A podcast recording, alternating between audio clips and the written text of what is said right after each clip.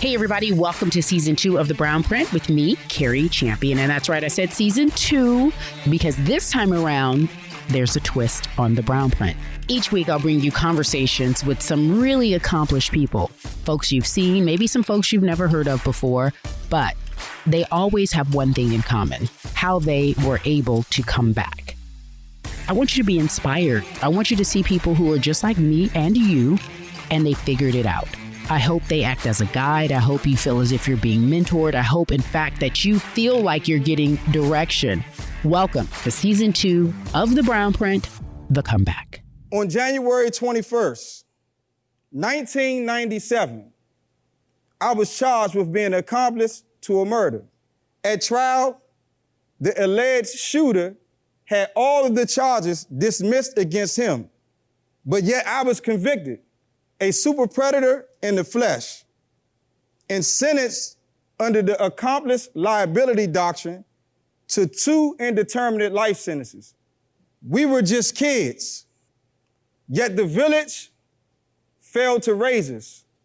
Instead of pouring love into us, they just threw us into cages. He's an artist, he's a speaker, he's an author. He was also sentenced to life. These are things that are very unusual. And Halim Flowers is just that type of guy. He found himself in very dangerous situations when he was a young kid, but before being sentenced to two life sentences at the age of 16, he knew there was something more for him. He found that arts could change his life. 22 years and two months into serving his prison sentence, he was released in March of 2019, and he quickly became one of the most prolific artists that we have today his works in top galleries across the country, next to artists such as Warhol, Basquiat, and Damien Hirst. Along with his visual art, he's a TEDx speaker, a poet, and a spoken word performer, using his newfound notoriety to help those who are incarcerated, but most importantly, letting other people know that you do not have to be the bad decisions you've made. This is such a special brown print. In fact, it is the essence of what brown print is. Sit back, relax, and enjoy Halim Flowers. Pleasure to meet you. Thank you for doing this. And um, just by way of background, your story for me is absolutely amazing in terms of uh, being incarcerated, growing up in a neighborhood that probably perhaps lended itself to you f- to find more trouble and you were able to turn it around. So talk to mm-hmm. me about the beginning when you were, I think maybe in your teens, you got tried as an adult for murder, but how did we lead up to that? For me, um, definitely just growing up in the 80s and being influenced. And at that time, I had no awareness like Michael Milken and all the stuff that was going on Wall Street and um, the, even the Reaganomics, the trickle down economics. What it wasn't trickling down into our community, but just like all of the the showboatness of it all, the, the flashiness, and seeing the drug dealers, you know, coming up as a kid and seeing a guy going from poor and not having nothing the 80 Turbo Zs and Fila sweatsuits and Gucci sneakers and um and me being very, very academically inclined and very ambitious because, like, you know, in DC, which I think a lot of people are aware of, um, we have a tale of two cities. We have extreme poverty and, and extreme power. And um, I just happened to come up in the zip code with the extreme poverty. And I took my pre SATs when I was 11. I scored really high. I, I was able to take some gifted and talented courses at Howard University when I was 11. And then at the age of 12, just due to poverty, negative peer influence, and um, a lack of low self esteem, um, I just started selling drugs to get the things that um, were considered cool. And also, I just wanted to buy my mother a house outside of the neighborhood because you know people was getting shot every day, like literally every day in, in my community. And I felt like I would die before I was 18. And the sad part about it is that I accepted the fate. Um, once my dad left the house, I took the responsibility to provide and protect the family. And I just, I had no mentors who were venture capitalists or mm-hmm. visual artists or stockbrokers. O- only thing I had was drug dealers, and I had a extreme desperation to escape my neighborhood.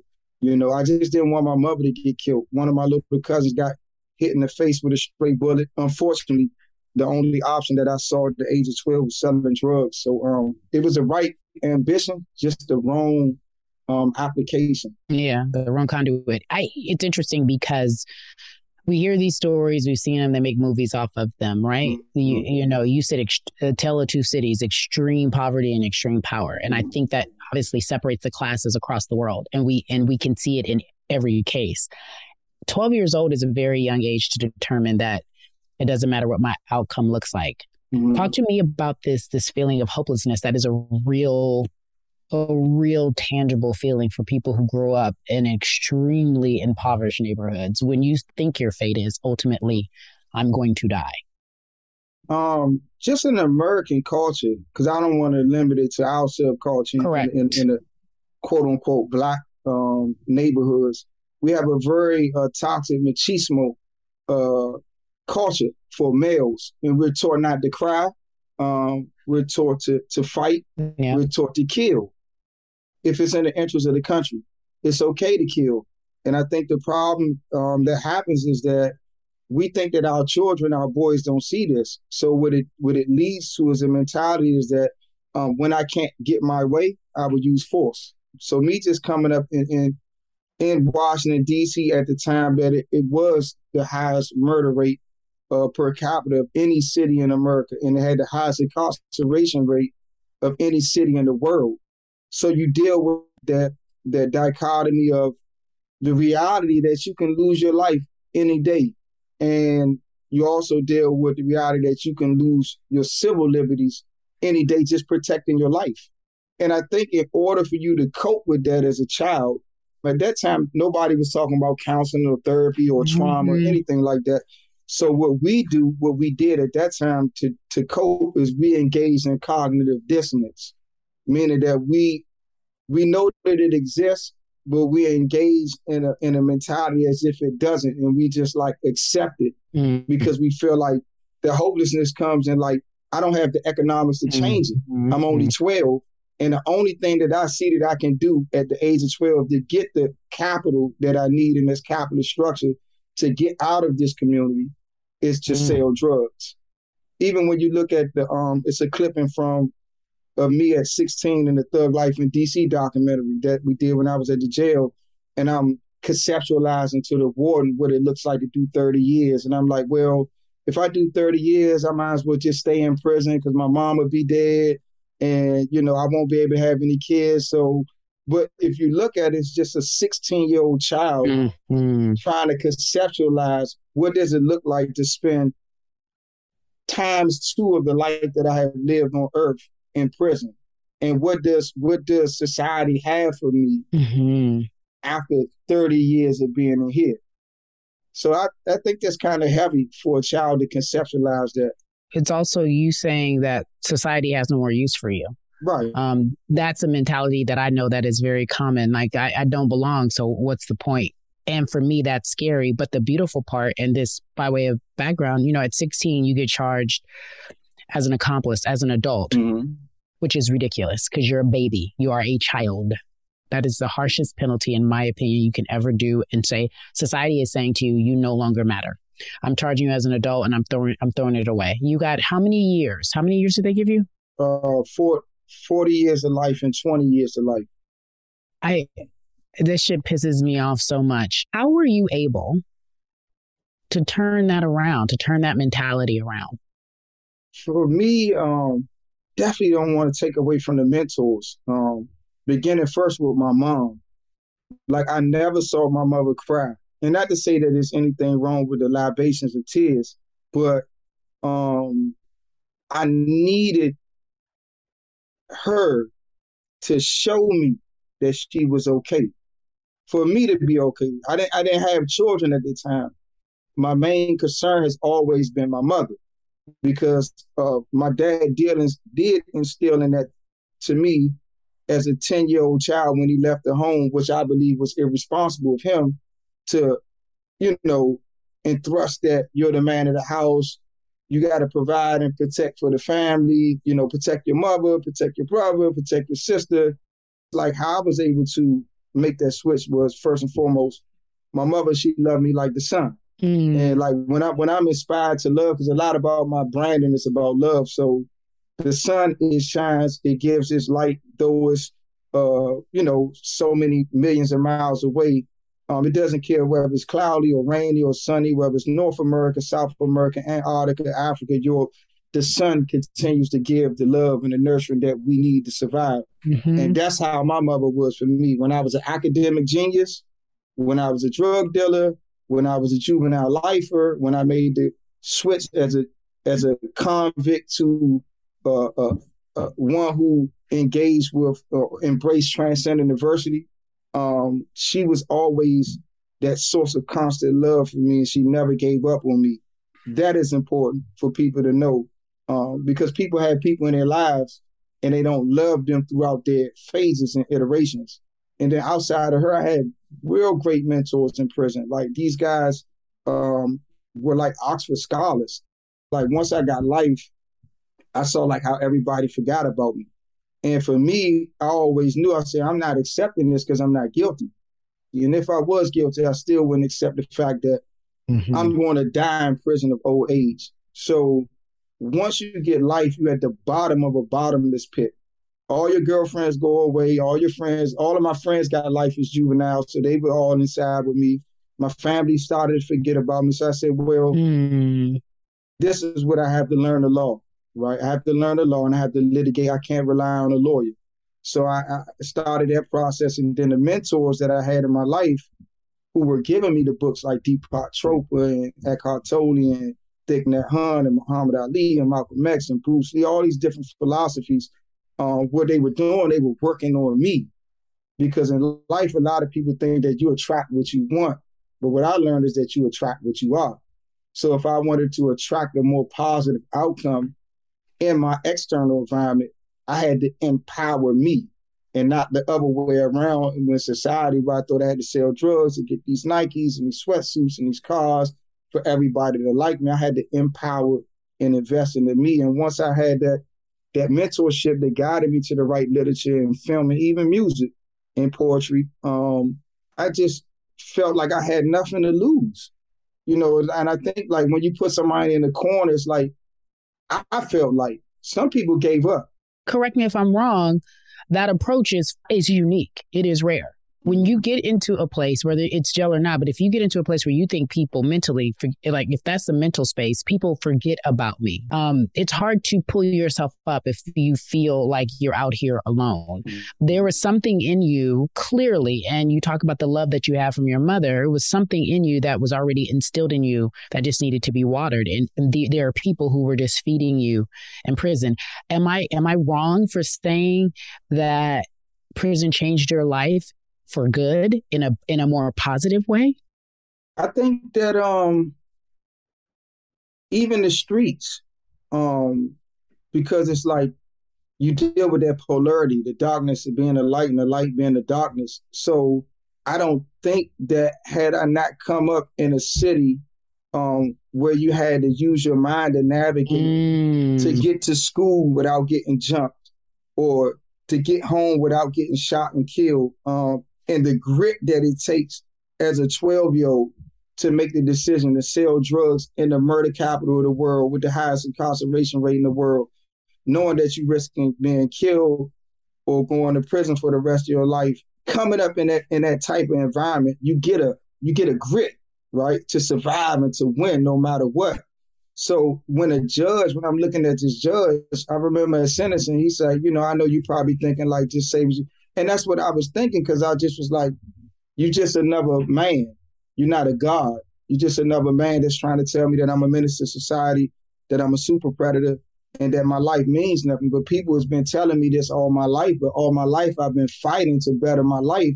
So just because I'm in a prison, I'm not going to allow this man-made system and, and edict from this person in a, in a black robe to determine how I see myself that is uncommon because we live in a world that encourages you to be everyone but yourself and to live in fear. People can't even mm-hmm. show up in their real self without filters and things of that yeah. nature. So, um, but it takes an extreme, uh, extreme measure of love for oneself and one's humanity to believe that you're still a human being in an environment that treats you like an animal, especially as a child.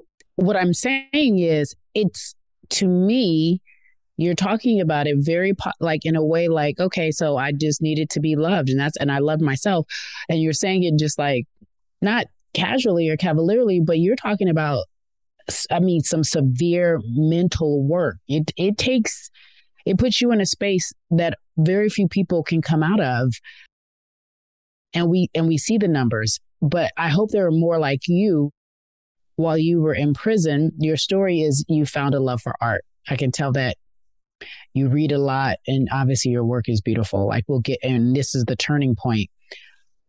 When did you realize that you were and you probably knew all along you were highly intelligent as we talked about before you before you started selling drugs at 12 years old but when did you realize you had this gift of photo poetry? Um when the Thug Life in DC documentary aired on HBO in like 98 and it won an Emmy Award, a lot of people started writing in particular young ladies. To you. And you know, yeah, to me while I was in prison. Oh, so you had and a bunch of girlfriends. You, started getting a bunch of Yeah. Yeah, they was like, What's up, what's up, what's, what's up, what's up?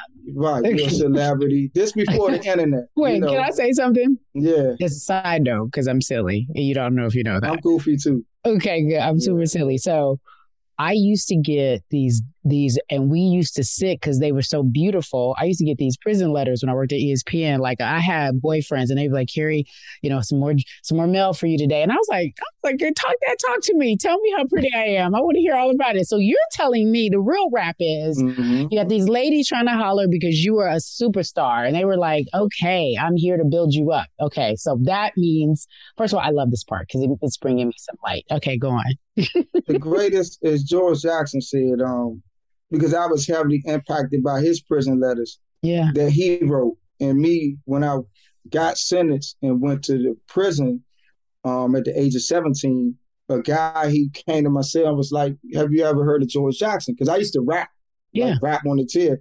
And the guy was like, Man, you're very intellectual the way you put your words. Have you heard of George Jackson? I was like, Is he some kind of Michael Jackson? And he laughed, right? And, uh-huh. and, and he gave me this book, Soledad Brothers. And reading George Jackson prison letters and seeing how he was able to pull in people like Angela Davis into his life in prison to impact the world in the 60s and 70s, it gave me a hope like, oh, I can do something in prison mm. with my mind that can impact the world. Because my story is a story of women loving, not to take nothing away from the men, but because the men loved on me too. But it was the women who were writing me letters coming to see me, and I was started writing them poetry instead of rapping because uh, I'm in prison now. So yeah. the older guys they don't they don't listen to rap music. Yeah. And they look shorty. We listen to Harold Melvin, the Blue Yeah, Notes, okay. the Whisperers.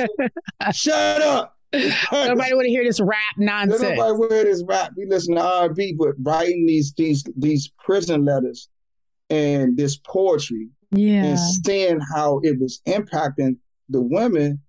One of the women like, you should write a book of poetry. Like you're very gifted with the way you compose your words. So that was like my first, you know, outside of rapping, um, to really see like, damn, I could put a book together with just poetry. And that was like really my introduction, I feel, outside of rap music to the fine arts, because they don't really try to consider rap as the fine arts, even though we do Mhm. Mhm. everything in Mhm. our culture. But I had no idea of the status of poets in world history when I started writing poetry when I was 17, 18, Yeah. and how the impact that poetry has on people, in particular women, hmm and now how that influences the paintings. Because I'm, I'm in tune with how I feel. And most men are what we're discouraged to what to not be emotional Or to feel. not express right, not to feel to be numb. So if, if I express how I feel and if I'm being authentic, people say, Oh, you're very vulnerable. hmm And I just was being authentic. And I think that that is the catalyst to all transcendence of adversity, uh, which makes the comeback, you know, better than the come up. I you, you speak in my language right now because I think that goes for everybody. Like Mhm. the, the, once you decide that vulnerability is a superpower, Right. you are so so aware of the world in which you live in and how you interact and how you move in these spaces and how you interact with people. So then you start writing poetry because Shodi was like, "Look, you Shorties. this Shoties plural. I'm sorry, I don't want to mess up the game. I'm sorry. I'm sorry. Now that you have this attention on you after the documentary, you start writing. Then when do you start painting? I didn't start painting until March 2020 during the quarantine. Never painted, never Wow. drew. In prison, I started a publish, publishing company and I published 11 books. So I've never been visually inclined until the quarantine. Do you know what you just said? Do you hear that? How special is that? How significant is that? Because your work is everywhere. How I look at it is like um, from the from the application process. When you study our history as people from Africa, we didn't have uh, letters that Europeans had. We express ourselves through graphics. One of my art collectors, she said, "You your paintings are infographics." What do you mean by graphics? We express ourselves through graphics. We didn't have a system like the Western world where they A, B, C, D. Like when you look at our pyramids in Kemet, where they renamed to Egypt, our communication is through pictures, Okay. right? So when you even look at the, the youngsters today that's on the Instagram, the TikTok, they're literally recreating their ancestral genius through the hieroglyphics. Yeah, like everything is visual. We're not writing it down. You're absolutely right. Okay. We communicated through sound, dance, and pictures. Which is why we have so much rhythm, which is why we move everything. This is why it speaks to our soul in a different way. Right. So for me, once I was out of prison for one year, I Yeah. felt like my soul was like opening up from 22 years of captivity. That part of my DNA, that artistic, intellectual like, okay, you've wrote, you've written enough books and enough poetry. Now, visually express yourself because I feel like I have a message. I don't believe like I'm my paints are everywhere because I'm this super talented person. I believe I'm literally chosen. I've been chosen. You Like, have could- been chosen. I, that is I've a been fact. chosen with no ego attached to it. It's not me. So I've been chosen to deliver a message to show to show humanity what happens to children, what happens to human beings, and in spite of what we can become. and what we can become. When people love and believe in you, and if you believe in yourself, the world is so endless. It is, it is, your opportunities are endless because it doesn't seem to me that you limited yourself. With that being said, I need to go back before we talk about you getting out in 2019 Mhm. because I want to make sure that I'm very clear on what what chosen looks like and what set apart looks like and why you were both of those things. So you helped write or influence it rather the Incarceration Reduction Amendment Act, Mhm. right? And I know that you Kim Kardashian worked with you in some capacity. I'm not necessarily here and there for that. Mhm. It doesn't matter. But the point is, how did you get involved with that act? So what happened was um, through me starting a publishing company and um, publishing 11 books, what it did was it allowed me the opportunity to connect with people in, in, in a visceral way outside of the walls. Um, because in prison, we don't have access to the internet or social media, smartphones. So the books were um, connecting me to individuals and organizations. So as people were becoming familiar with me and my story, they chose to make me a, a poster boy for this Right. law that they wanted to make, Incarceration Reduction Amendment Act, which I had been litigating in the courts Okay. for a decade before. So I was contacted by a legal organization in DC, and it was like DC legislature thinking about enacting a law, the Incarceration Reduction Amendment Act, would, which would allow anyone from DC who uh, was sentenced for a crime that happened under the age of 18 to uh, petition for resentencing and release after serving 20 years in prison. So keep in mind, they contacted me in 2016. I came in in 97. So I'm coming up on my 20 years. So the catch with the new law is that they're not making the law retroactive. So it will only apply to the people who get locked up today and not the people who had already been in. Mm. So what I did was, um, because I had we had an email system in federal prison. I had uh, an assistant who's still my assistant today, who would relay my messages for me. So I emailed the entire DC City Council and the mayor, sent them all a, le- a letter you know, detailing who I was, my position on why the law I think should be made retroactive. And I started to get responses from city councilmen, uh, in particular the white ones, mm-hmm. and they were telling me, "We we just moved to the city recently, mm-hmm. and we mm-hmm. didn't even know that it was juveniles that got life in the 70s, 80s, and 90s that were still incarcerated, right? So then they was like, "Is it any way you can get out?" Like they, I'm like, "Nah." through that, and, and I had an individual uh, to go read my testimony at the public hearing for the law.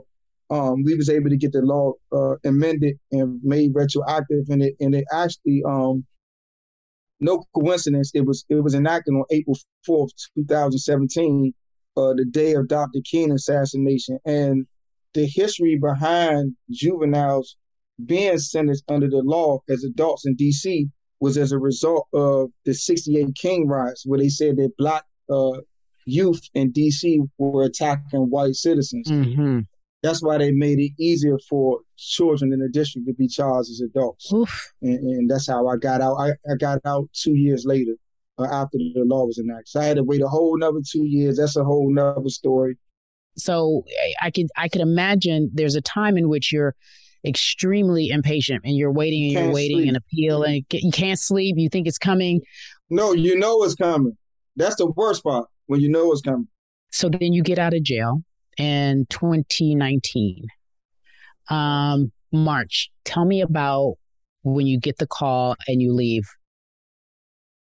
So I went to court March 15th and my judge granted my motion and she was going to release me in April, but the city council were, were in the process of amending the IRA law to apply to those under the age of 25 instead of under, under the age of 18.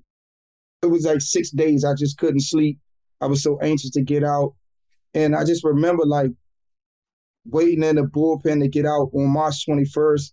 And it was a, it was a um a lady that was waiting to get released. She had been in jail for one day.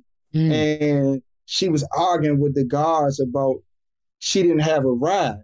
And I had like cameras out there waiting on me. And I'm like, hey, look, I'll pay for you to get a ride. Like, please, I, I can't dress out because you got to dress out. You're a female, so they not. What do you mean dress out? What does that mean? Meaning that you got to take off the prison clothes and put on like oh. a sweatsuit. So you know, my lawyers came in there. They arguing with the COs and you know the correctional officers. So eventually, she dressed out, and um, I was able to get out. And I just remember, um, I just was like, man, just get me out of here. Like I don't want to like stand on the grounds and make this long speech and I just want to get to my mother house and eat and take a shower, you know. You've been in prison for 20 years, and the only thing you wanted to do was get to your mom's house and have a home cooked meal and take a shower. Those things that we take for granted, that's all you wanted.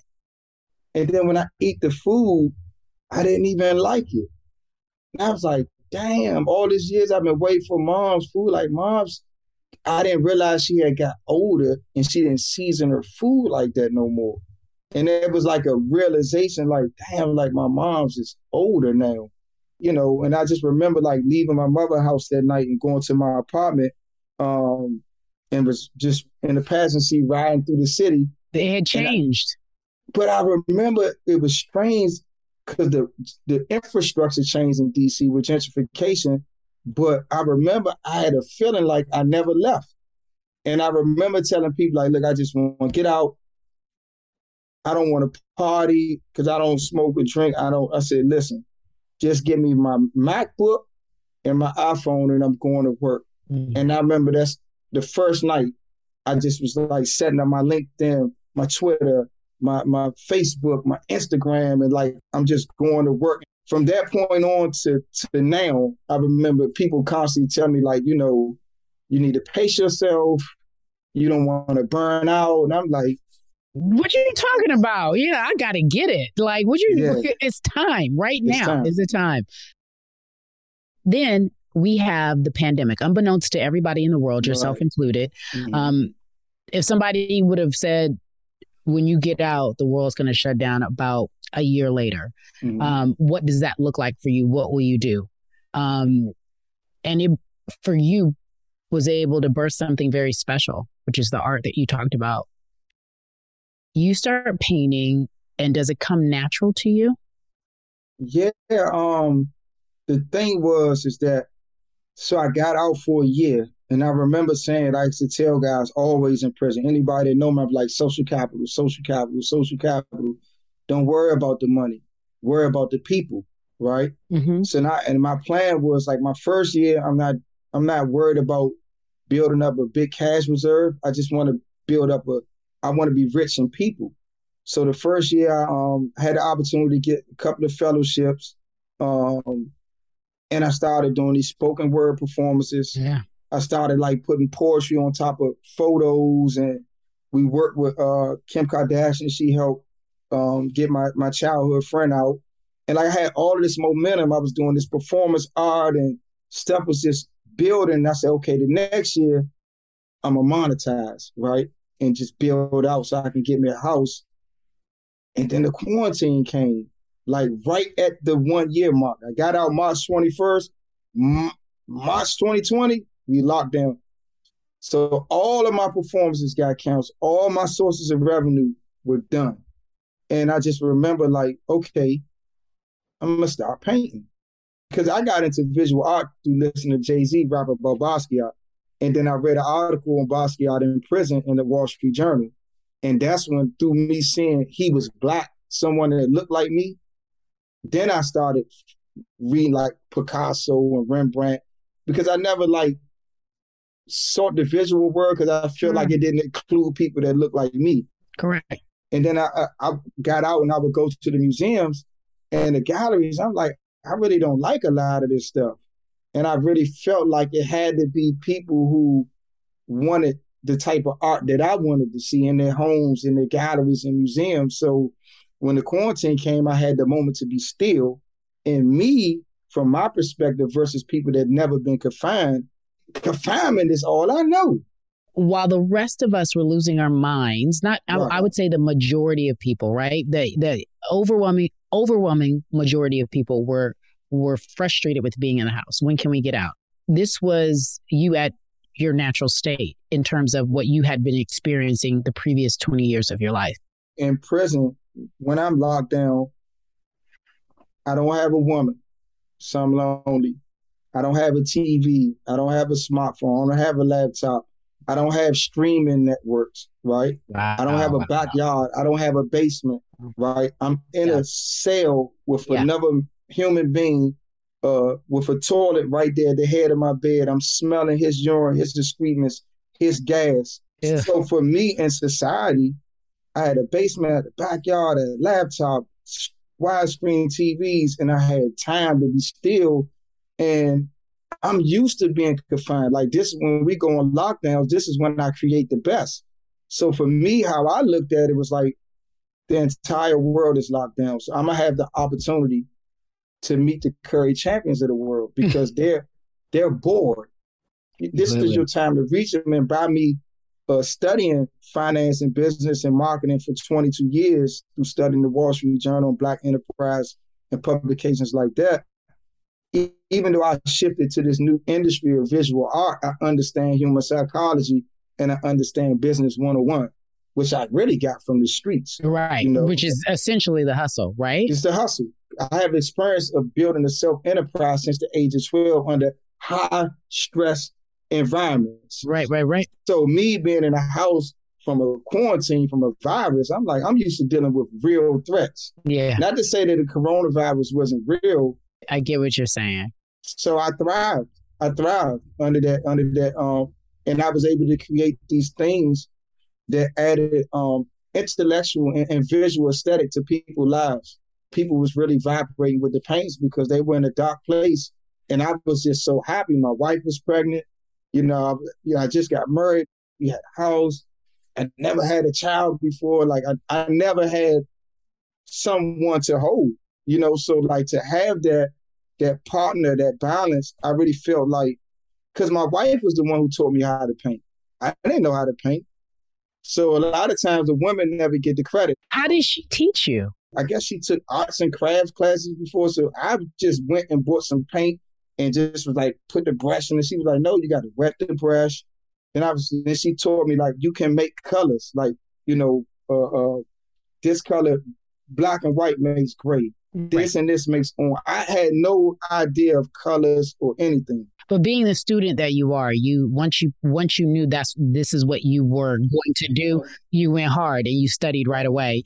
This is a beautiful story. This is a love story. I can't wait till we do it in Hollywood, and I'm going to be watching. I, I cannot wait. This is a beautiful story.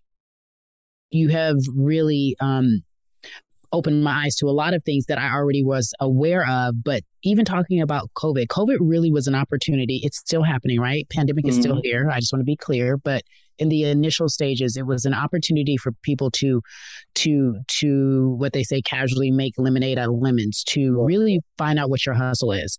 It happened for me in the same way but clearly different. But I had left ESPN in, mm-hmm. in, February of 2020, and then in March of 2020, I was like, "Oh, I'm about to I'm about to show that I can really hustle. I got to show this world what I'm really about."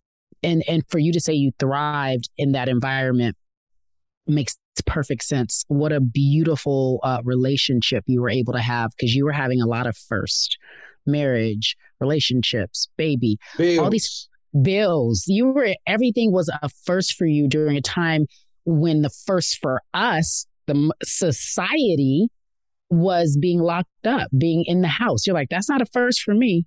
Okay, wait. When do you find out that people are like, I'm going to put you in a, put you in a gallery with Basquiat. I'm going to put you in a gallery with Warhol. Like, I want you to be among those. So what happened was, um, I figured out the the gallery, museum, art dealer pipeline.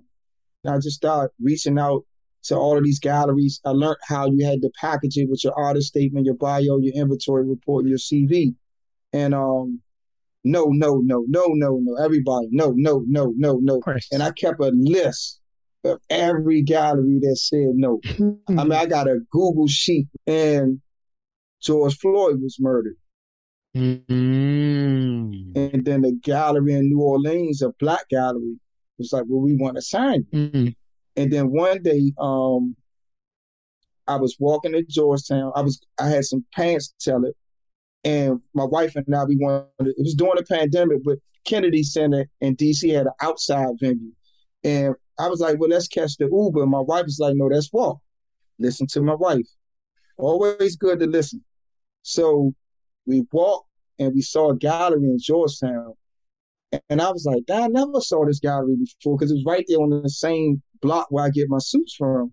I said, let's go in here. So we went in there. We met the lady who was the director, Jenny, and I bought a book and we talked.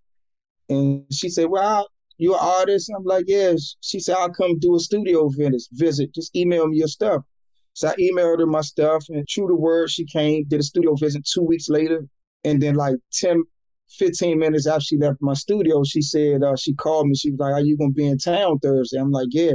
She said, Well, the owner of the galleries want to meet you. We want to fly down and meet you. Him and I met.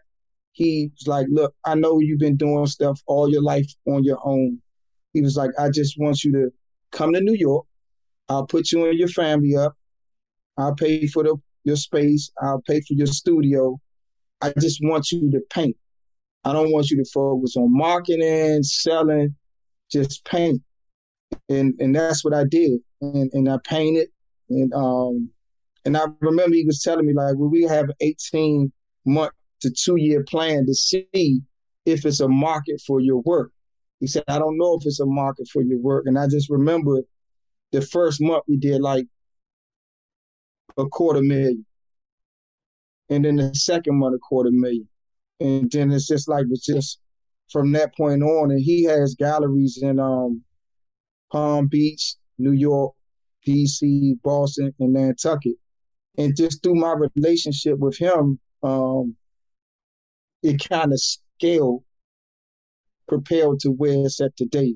Um, having the opportunity to exhibit in museums, and I just constantly meet people, and people like to work. And now I'm getting into fashion. My art dealer, he don't like that. He feel like it's taken away from my paintings. But um, just growing up, you got to explore all the creative sides that you have, though. You have yeah. to I'm you can't do like you. It.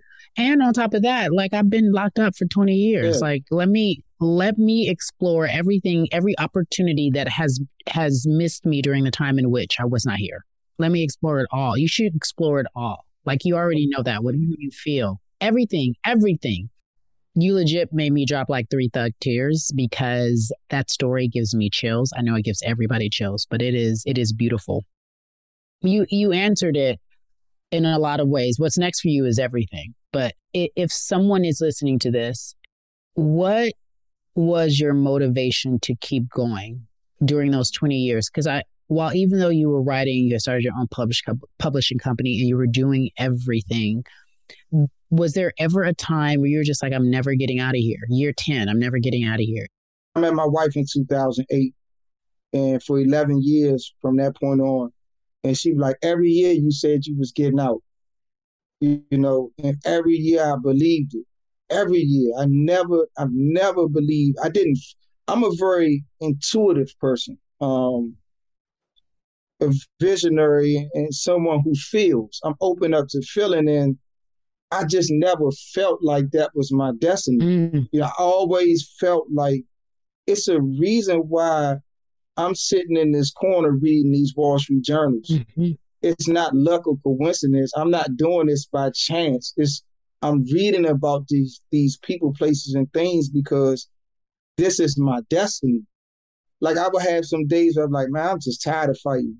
I just want to just sit down and watch reality TV like everybody else and not work out and and that's what I would do. And I would get so bored. I'm like, I can't just do nothing. Like it's it's not my nature. So for me, what kept me going was definitely love. Mm-hmm. I, I mm-hmm. love I love the shit out of myself. And it was also a sense of a purpose because I felt like it wasn't just about me.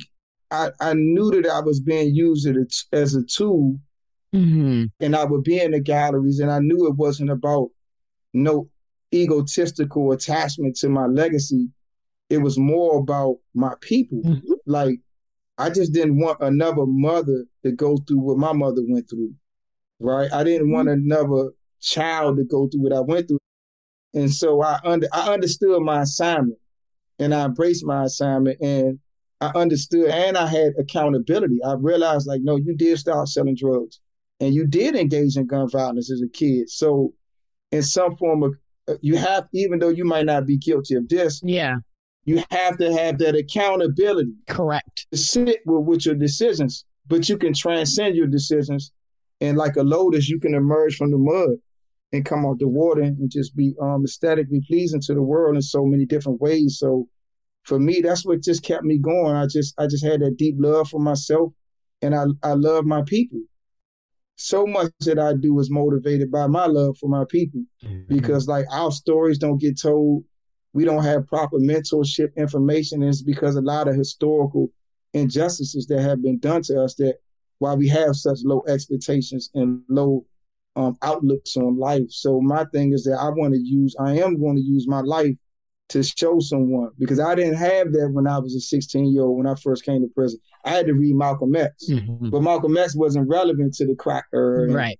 So now I I want to have that film, that book, those clothes, those shoes, where tell the story. Yeah. To tell the story to all people, you know, because it's not just going to be our people that get us out of this mess. Like everybody needs to know our story and more importantly, understand in it, believe it, and see what I think you said, and you say it so very casually. We can overcome bad decisions. We can transcend yeah. poor decisions. We can transcend. We can transcend anything if we put our mind to it. Um, Halim Flowers, you have been a blessing, and I really appreciate you.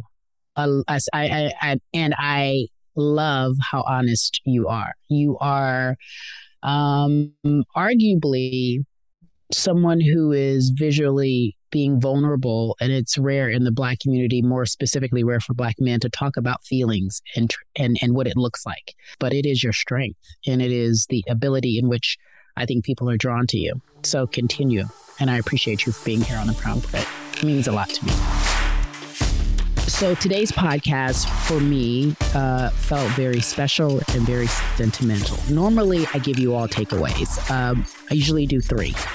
Uh, today, I will only do one. And Halim said something to me that hit my heart and really registered, which was you can transcend your decisions. In his case, as a young kid, 12 years old, deciding to sell drugs, uh, ultimately living a lifestyle that would lead to prison and or death. At 16 years old, he was tried as an adult as an accomplice for murder. He was sentenced to two life sentences, 60 plus years at 16 years old. He was a child. He made bad decisions as a child, and society, in essence, tried to throw him away. And his biggest takeaway while being incarcerated for 20 some odd years was that you can transcend your decisions. We all make bad decisions. We all make choices in which we thought, ah, I regret that. I want to do that over. But when we do get that second opportunity, what do we do with it? And he clearly was chosen to be that special one. He is a perfect example of what a brown print is and what a comeback is. I'm so honored that he decided to bless us with his story, and I hope that you all can remember you can transcend your decisions. So that's it for this week's episode of The Brownprint. Let's keep this conversation going online. That's where you can keep it a buck, as the kids say. Follow us on Instagram at The Brownprint Podcast or on Twitter at Brown Print Pod. Follow me, Cari Champion, on IG and Twitter. Just at my name, Cari Champion. And if you enjoyed this episode, which I'm sure you will, share it with your friends and family and help spread the word. We'd greatly appreciate it also if you showed us some love by leaving a five star rating and a positive review. Only positive reviews, please. The Brownprint is a Gallery Media Group original production.